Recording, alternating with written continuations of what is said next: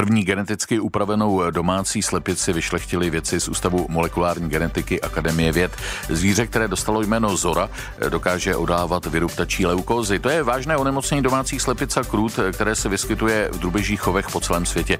Upravování genetické informace nachází už několik desetiletí užití v zemědělství, průmyslu a mnoha dalších oborech, včetně medicíny. Jak může genetické inženýrství pomoci lidstvu v boji s pandemiemi a na které tedy nezná lék, anebo které si na známé léky už vypěstovaly rezistenci, pomůže pochopení mechanismu chorob najít cestu k jejich léčbě. Radioforum se vás ptá, jaký je váš názor na genetické inženýrství. Je správné experimentovat s genetickou informací? Co říkáte na obavy z možné všemocnosti genetických inženýrů? Můžete volat na číslo do studia 221 552 777. Radioforum.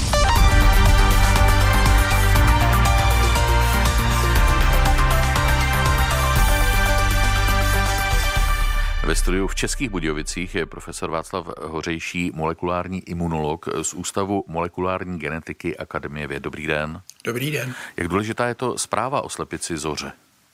Je to docela unikátní, protože se málo kdy stává, že z české laboratoře vyjde něco, co je opravdu světový primát. Je to první opravdu geneticky modifikovaná a užitečně modifikovaná slepice. Ta změna má dokonce i docela významný ekonomický potenciál, takže jsme na to velice pyšní a tu skupinu, které se to povedlo ve spolupráci ještě s jednou biotechnologickou firmou, já dobře znám, Jiří Hejnar je můj kamarád a tak o to větší radost z toho mám. V čem spočívá ten ekonomický potenciál? Ten spočívá v tom, že jim se podařilo těmi metodami genetického inženýrství zlikvidovat gen, který kóduje takzvaný receptor, to znamená povrchovou molekulu pro ten škodlivý virus. Takže když se tohle zruší, ten receptor, tak se ten virus nemůže dostat do té buňky, nemůže infikovat to zvíře a tím pádem je imunní.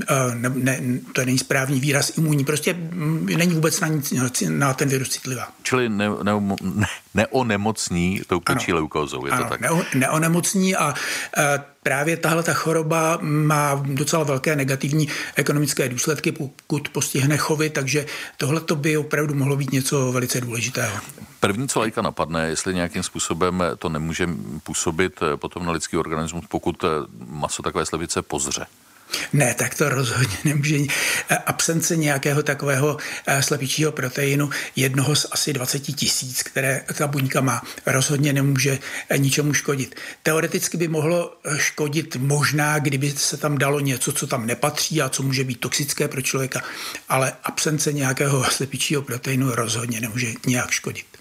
Které nemoci by se mohly vrátit na scénu nebo zmutovat do podob, proti kterým třeba nemáme obranu?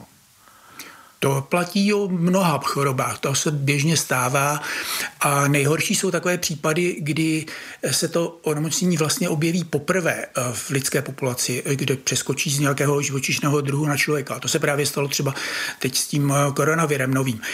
Takovou minulost má spousta jiných virových onemocnění a i bakteriálních onemocnění.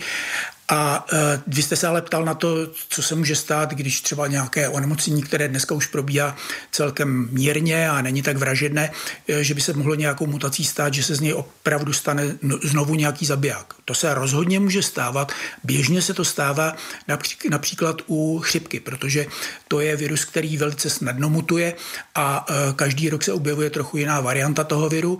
Občas se objeví velice odlišná varianta, proti které organismus se nemá žádné, nebo téměř žádné obranné prostředky a to potom vede k takovým těm obrovským pandemím. Taková ta největší, nejznámější byla po první světové válce, kdy na ní zahynulo něco mezi 20 a 50 miliony lidí. Už dlouho se mluví o problému zvyšující se antimikrobiální rezistence. Co ji způsobuje a co nám hrozí, až přestanou fungovat známá antibiotika? To je jev, který je velice podobný tomu, o čem jsme před chvilkou mluvili, to znamená ty mikroorganismy, teď mluvíme hlavně tedy o bakteriích, mají více či méně nestabilní genetický aparát a občas se stane, že tam dojde k nějaké mutaci. A většina z těch mutací tomu mikroorganismu škodí a není pro něj nějak výhodná, ale tu a tam se objeví taková mutace, která mu umožňuje přežít kontakt s nějakým třeba antibiotikem. To se dělá velice běžně a v laboratořích toho využíváme prakticky pro výzkumné účely. A dochází k tomu bohužel proto, že dochází k masovému používání antibiotik a to je právě situace, která vyselektovává právě ty varianty, mutanty bakterií, u kterých došlo náhodou právě k takové mutaci, která chrání takového mutanta proti působení toho antibiotika. A to, že k tomu dochází, je prostě běžné a je to přirozený jev.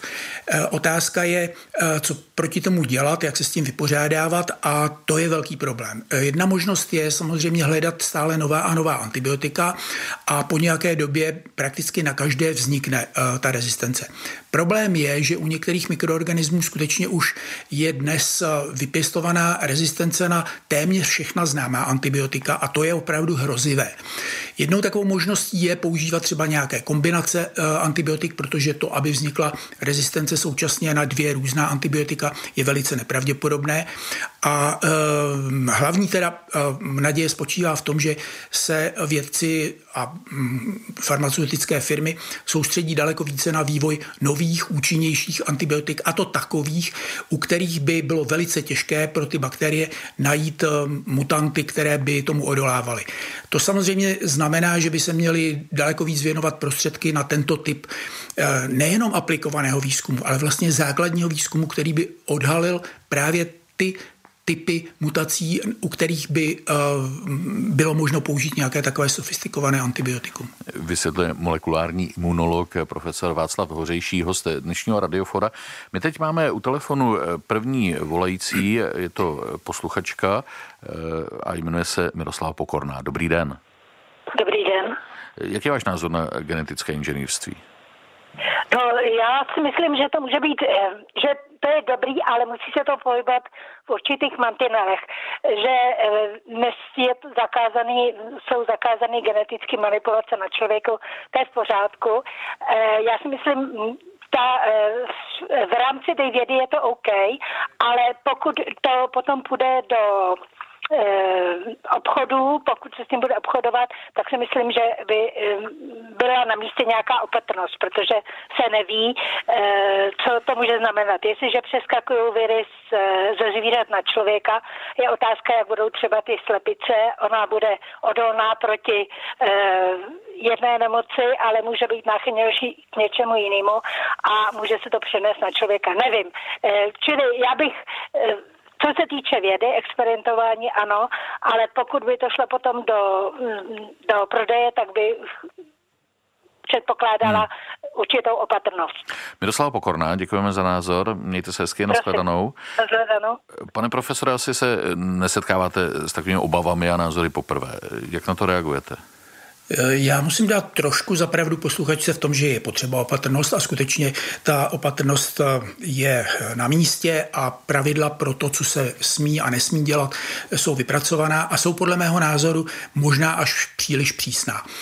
A na druhé straně to, že by snad paní posluchačka byla proto, abychom tyhle užitečné genetické modifikace, jako třeba zrovna tady u té slepice, abychom si s tím jenom hráli někde v laboratoři v rámci nějakého základního výzkumu, ale aby to nebylo nějak komercializováno, tak jako ona to říkala, no tak to mi připadá docela absurdní, co je špatného na tom, když budeme mít slepice, které budou odolné vůči nějaké chorobě. Ona tam říkala, že se nedá vyloučit teoreticky, že když bude rezistentní vůči téhleté chorobě, tak současně by to mohlo přinést citlivost k nějakému jinému viru. To se teoreticky, ale velice teoreticky skutečně nedá vyloučit, ale myslím si, že je to velice nepravděpodobné. Děkuji. Radek Kolibík je další posluchač, který je teď ve vysílání. Dobrý den. Hezké odpoledne. Jaký názor máte vy? Tak já mám ke genetické manipulaci také takový ambivalentní postoj. Já samozřejmě gratuluju českým vědcům k úspěchům, co se týče slepice Zory. Je pravda, že Evropa je opatrnější než Spojené státy. Je pravda, že v zemědělství tam jsou určité kontroverze, protože se geneticky manipulují rostliny, aby byly rezistentní například vůči herbicidům, virům a plísním, nebo aby měli zvýšenou toleranci proti suchu, chladu. Rodiny některé obsahují i vakcíny. Ty kontroverze se týkají toho, že není vždycky úplně známý vliv na zdraví člověka, není známý vliv na různé alergie. Potom je to vliv na hmyz, který žije v tom systému, vliv na biodiverzitu. Já si pamatuju, že Marek Orkovácha, což je přednosta Ústavu etiky 3. lékařské fakulty Univerzity Karlovy, uváděl příklad s komárem Anopheles, který přenáší malárii, na níž každý rok zahynou 100 000 lidí. Lze samozřejmě geneticky upravit toho komára tak, aby se rodili pouze zdraví samečci, samičky vyhynou a po několika generacích by ten komár Anopheles zemřel, takže by tu malárii nepřenášel. Ovšem, každé to zvíře, každý ten organismus v přírodě má nějaký svůj účel, jsou to opilovači, i ten komár Anopheles, je to potrava pro vlaštovky, netopýry a další. Takže podle mě je třeba vždy velmi, velmi pečlivě vážit na lékárnických váhách. A my nevíme, co to v budoucnosti může udělat. Rozumíme. Radek Kolibík. Přesně tak. Mějte se hezky na shledanou. Poprosím profesora Hořejšího o stručnou reakci. Tak já bych tady v tom případě hodně nesouhlasil s posluchačem.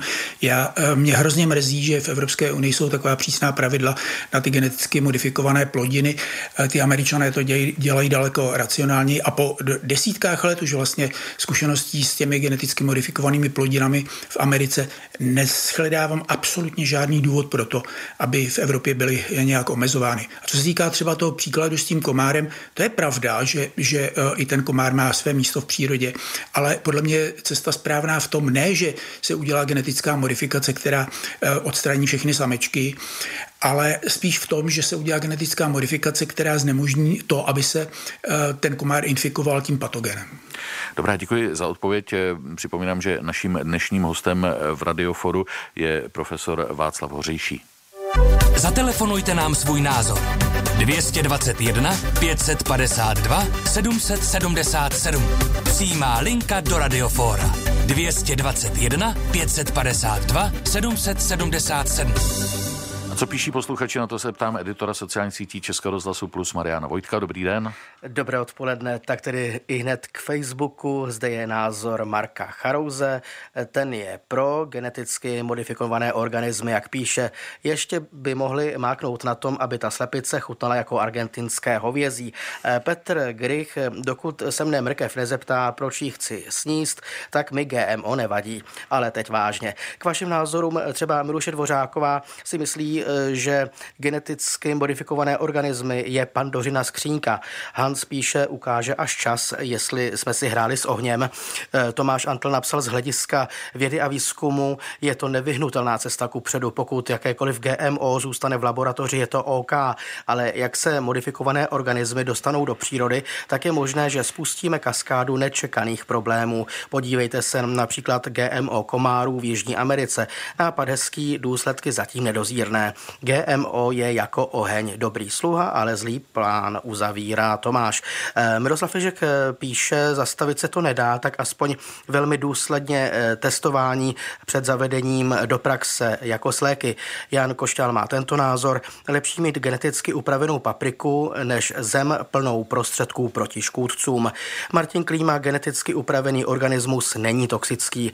Ptal bych se tedy, zda vám vadí víc geneticky upravená potravina nebo potravina chemicky ošetřená. A ještě Mára Sklenka, modifikace byly, jsou a budou přírodní, umělé, výběrové. Modifikované organismy jsou prostě modifikované. Jako vždy máme pro vás ankety jak na webu plus rozhlas.cz, tak také na Twitteru, takže hlasujte. Mojmír Koščo je další telefonující posluchač. Dobrý den. Dobrý den. Máte slovo, prosím. Dobrý den.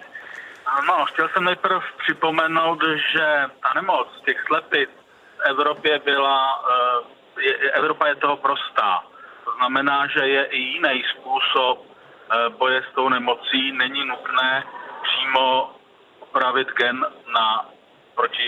na ten receptor, aby ta nemoc nemohla propuknout. To znamená, ten je jediný důvod, proč takovou slepici zavádět do chovu, a to je ekonomický. Evropa se s tím umí vypořádat. Je to podobné, jako když prostě prosazuje Evropa GMO-free rostliny spíš než Amerika, a zároveň to neoslavuje Evropu v žádném ekonomickém ukazatele. Nehází to dozadu, jak tady někteří propagátoři tvrdí, zpět někam k nižším výnosům nebo k nějakému jinému ekonomickému nedostatku. Ani v potravině, ani v ekonomice. Mojmír Koščo, ano. A ještě jsem chtěl jenom stručně, prosím. No, tak už nic.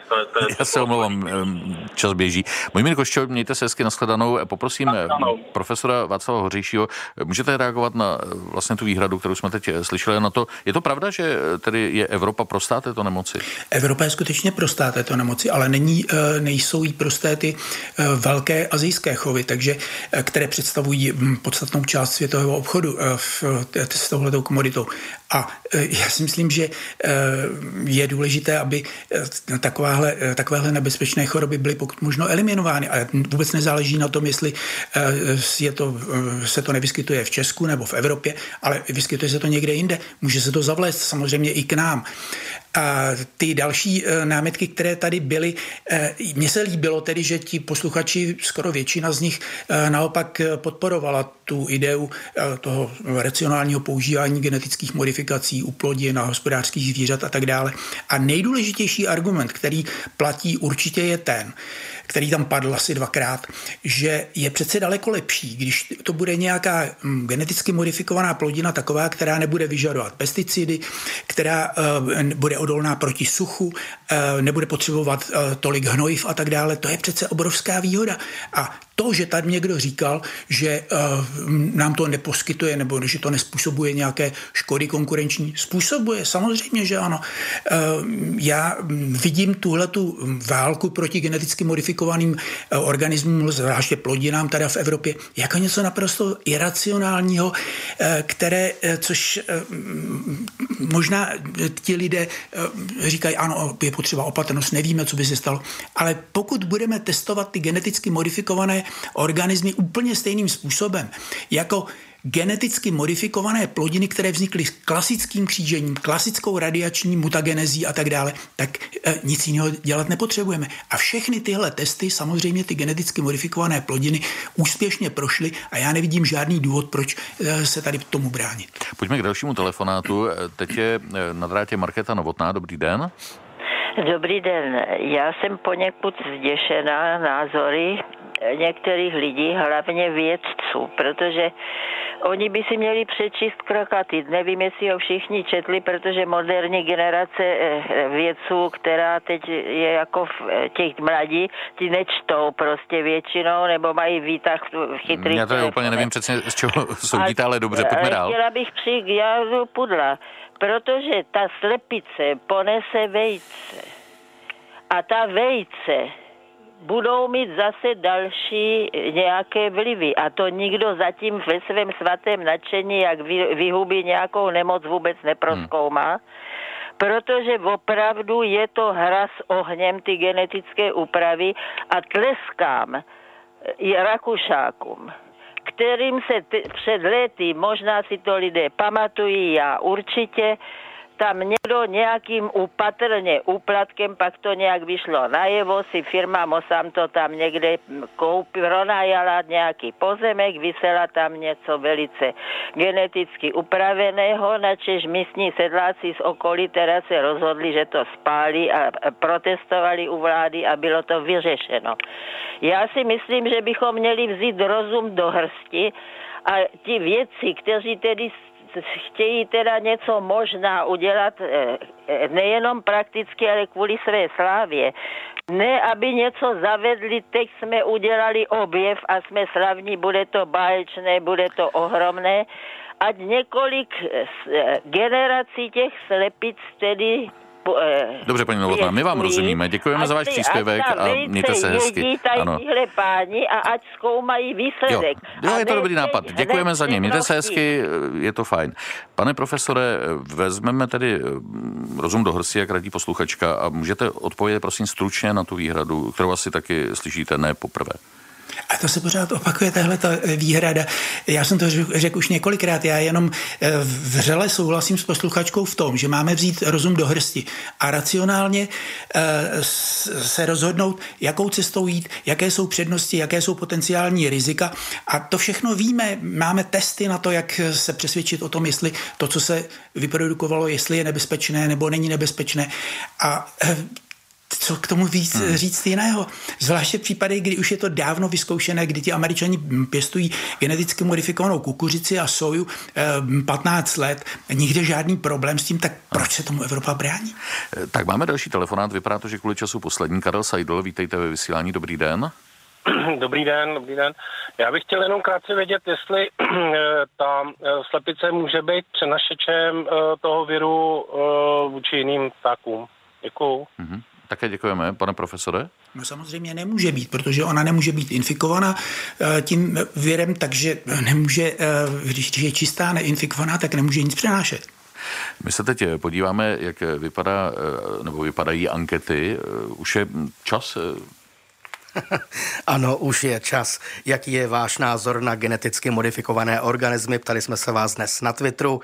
Tak tedy odpověď je spíš záporný. Anketa právě teď skončila. Co se týká webové ankety plus rozhlas.cz, tam ji najdete, tak tedy tam je otázka, je podle vás správné experimentovat s genetickou informací třeba jen u slepic? Tak tedy prozatímní výsledek je ano, ale stále můžete samozřejmě hlasovat. Říká Marian Vojtek, editor sociálních sítí. Pane profesore, z čeho vychází taková spíš nedůvěra vůči tedy genetické manipulaci? Já tomu moc nerozumím. Mně se zdá, že to je takovým odrazem takového trochu módního protivědeckého zaměření, které se objevilo někdy už před těmi 30 lety. Bohužel musím říct, že i tehdejší prezident Havel byl jedním z takových propagátorů takového mírně řečeno rezervovaného přístupu k vědě, protože byl pod vlivem některých svých rádců, konkrétně profesora Neubauera. A někteří lidé mylně reagovali na to, že v dobách toho komunistického režimu se oháněl pořád nějakou vědou a vědecký komunismus a tak dále. A mylně potom si to přenesli do toho, že celá věda je nějak špatně. Já nevím, jak jsou tyhle ty názory rozšířeny v různých generacích. Zdá se mi, že zvláště u starších lidí tahle ta pověra protivědecká bují, souvisí třeba i s takovým tím protivakcinačním hnutím, a chci věřit, že u té mladší generace je to lepší a že my, kteří přednášíme na vysokých školách, že jsme schopni tyhle ty věci podat takovým způsobem, aby lidé o tom přemýšleli racionálně. Na to právě jsem chtěl se teď zeptat, jestli není problém v tom, že se vám nedaří vlastně popularizovat genetické inženýrství, srozumitelně to vysvětlit lidem, kteří třeba mají dojem, že tomu rozumí, ale ve skutečnosti o tom možná nic nevím. Já si myslím, že té popularizace je celkem dost, dokonce i já jsem se v tom angažoval docela hodně a jsou tady další, kteří jsou lepší než já, třeba profesor Petr, kterého články se objevují pravidelně v novinách a v rozhlasovém vysílání a tak dále. A mně se spíš zdá, že ti, kteří se nějak zatvrdili a se nedají přesvědčit vůbec ničím. Je to až taková pseudonáboženská víra.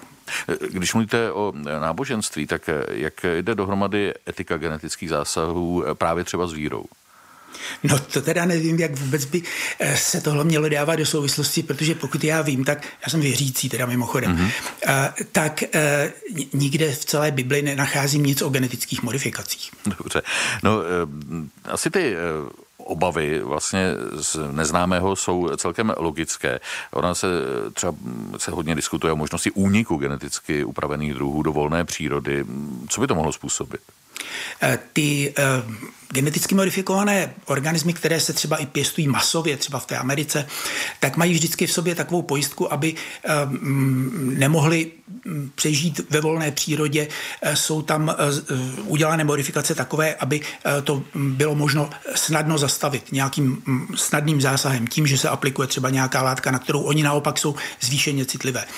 Takže teoreticky by se samozřejmě mohlo stát, že uniknou, ale zase bych to neviděl jako žádnou katastrofu. Vždyť přece, když se vytvářejí nové odrůdy obilí a jakýchkoliv rostlin, hospodářských zvířat, těmi klasickými metodami, tak tam ty změny v tom genomu jsou daleko větší a daleko méně kontrolované, než v případě té vědecké metody genetických modifikací. Vysvětluje profesor Václav Hořejší, molekulární imunolog z Ústavu molekulární genetiky Akademie věd. Děkuji, nashledanou. Nashledanou.